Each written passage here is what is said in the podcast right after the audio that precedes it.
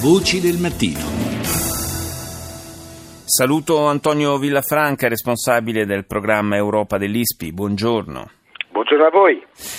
Siamo qui a commentare l'esito delle presidenziali austriache, un esito per molti versi sorprendente perché quella di cui è stato protagonista il candidato ecologista Van der Bellen è stata davvero una rimonta eh, incredibile considerando il distacco che eh, aveva subito nel primo turno delle presidenziali.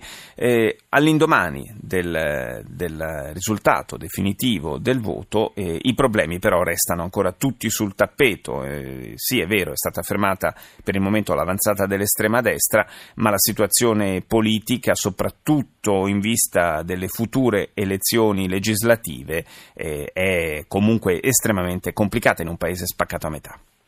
Ma guardi, sono assolutamente d'accordo con lei. Adesso, ieri tutti hanno tirato un po' eh, diciamo, sospiro di sollievo sì. perché effettivamente appunto si temeva quello che sarebbe stato un risultato storico assolutamente per l'estrema destra. Dall'altra parte il primo turno era stato abbastanza chiaro, non era mai successo appunto che eh, una, un partito in coalizione di governo, quindi né i socialdemocratici né i popolari riuscissero appunto a far passare poi al secondo turno un loro candidato e che invece appunto andasse un candidato della, dell'estrema destra è un verde eh, che poi appunto eh, ha vinto. E questo deve fare assolutamente riflettere non soltanto eh, in Austria e deve far riflettere anche su quelli che sono stati i temi fondanti, fondamentali appunto del, dello scontro poi eh, elettorale che è quello delle migrazioni.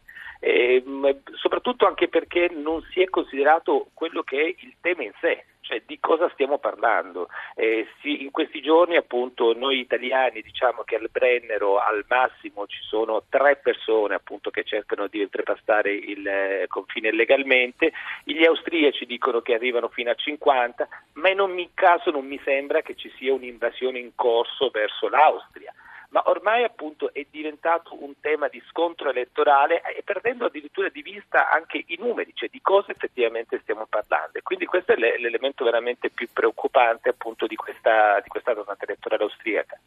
Se avesse vinto l'estrema destra, il candidato dell'estrema destra Hofer, eh, molto probabilmente saremmo andati nel giro di pochi mesi a elezioni anticipate, non fosse altro per sfruttare il, eh, il momento favorevole e portare un altro esponente dell'estrema destra uh, sulla poltrona di cancelliere austriaco. Eh, a questo punto eh, molto probabilmente i tempi si allungheranno, ma eh, il Paese rischia di vivere una eh, campagna elettorale permanente.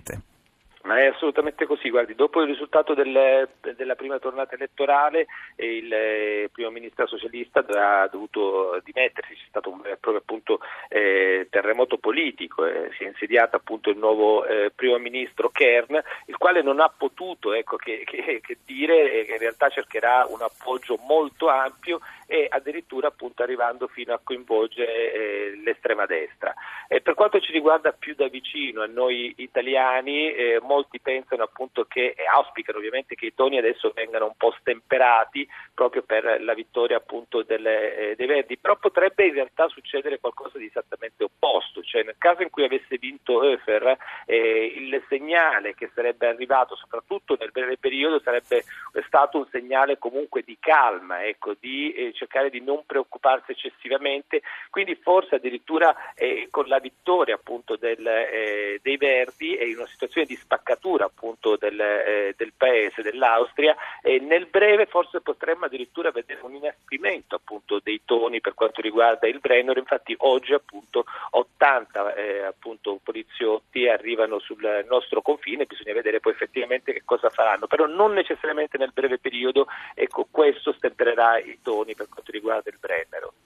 Sì, eh, sia per quanto riguarda il Brennero sia per quanto riguarda il dibattito politico interno con un governo che comunque, eh, le urne lo hanno dimostrato, non è più rappresentativo della, del consenso popolare, della realtà. Sì, che si è... Kern deve dare una prova di forza, perché certo. ormai ha capito che il paese è spaccato che c'è una metà esatta del paese che ha votato per l'estrema destra e quindi a partire appunto dal tema delle migrazioni eh, dovrà appunto usare il pugno di forza.